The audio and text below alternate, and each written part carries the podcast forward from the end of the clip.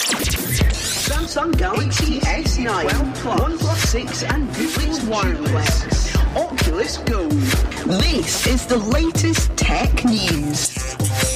This is Tech Chat Friday News Update with your host, David Cannon. Hello everyone, this is the most packed show we have ever done. It was I F A twenty eighteen this week in Berlin. It's actually still going on as I speak, and there was so much tech announced at I F A this week. We're going to need to rattle through these really quickly, so let's get going. This is the Friday News Update, episode forty, on the last day of August, thirty-first of August. And first up this week at I F A twenty eighteen, Intel announced some updated Core i processors. So these are still called the eighth gen processors because there's not many big upgrades, but obviously they are more powerful, and some of them even have gigabit Wi-Fi, which means faster Wi-Fi,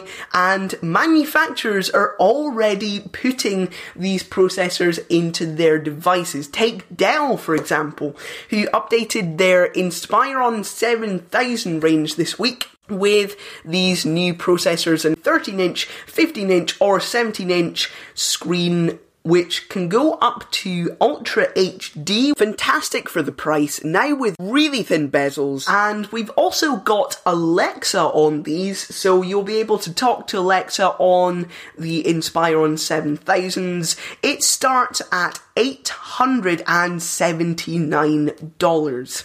They also announced a premium Chromebook, the Dell Chromebook fourteen, which has a metal design, fourteen inch Full H D screen. We've also got an Intel Core i three processor, up to fifteen hours of battery life, pretty good, and Google Play with all your favourite Android apps, you can run them on there. That's going to start at six hundred dollars. Acer also announced a laptop with these brand new processors called the Swift five, which they're calling the world's lightest fifteen inch notebook. It is nine hundred ninety grams, just under a kilogram, and it's got really thin bezels as well, and it starts at one thousand ninety-nine dollars. Finally, Asus announced some laptops with these brand new processors and also Alexa again, and two of them, the ZenBook thirteen, fourteen and fifteen and the ZenBook Flip thirteen and fifteen, have a new number pad where you press a button on the trackpad and some number keys light up on the trackpad, and you can press them and enter numbers and stuff like that. Pretty cool. And there's also a new ZenBook Pro fourteen, which has the ScreenPad, which is like a mini tablet instead of a trackpad, which I talked about a while ago on the show. So those are coming out very, very soon. New smartwatch from Skagen called the Falster two, and this is pretty much the perfect smartwatch. It's got a really nice design with a rotating crown and two buttons. Not sure what the screen is, it doesn't actually say here, but we've got all the features you could possibly want. N F C, heart rate sensor, and Wear O S, of course, and we're also getting G P S built in, which is pretty cool. It's going to start at two hundred seventy-nine dollars, and Google also announced an update to Wear O S this week, and it is all swipe based.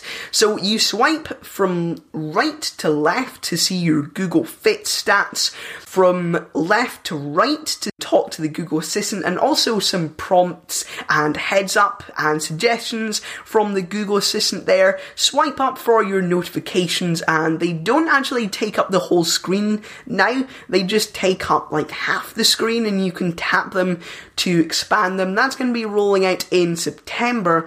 And B and O announced some very interesting stuff this week. First of all, we have the BeoSound one and two speakers, which are sort of metal cones, but they actually look really nice. but they better sound pretty good, because the Beosound one costs one thousand two hundred fifty pounds and the two costs one thousand six hundred fifty pounds.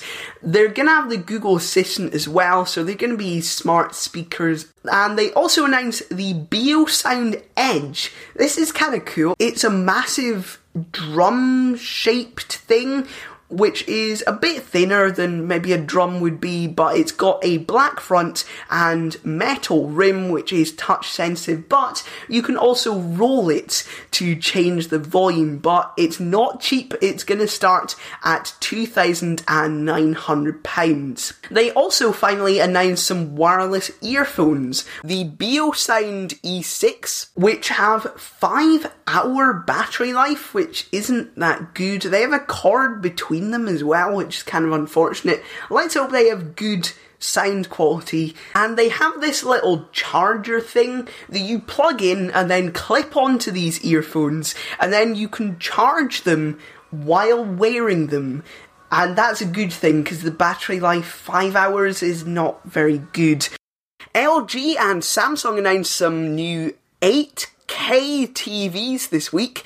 L G's is OLED, while Samsung's has A I to upscale content to eight K. Huawei announced the pretty decent Mate twenty Lite today, although it's also pretty expensive at three hundred eighty pounds. We're getting a six point three inch Full H D curved notched screen, a Kirin seven ten with six gig of RAM, dual cameras on the front and back, a three thousand seven hundred fifty milliamp hour battery, and tons of A I.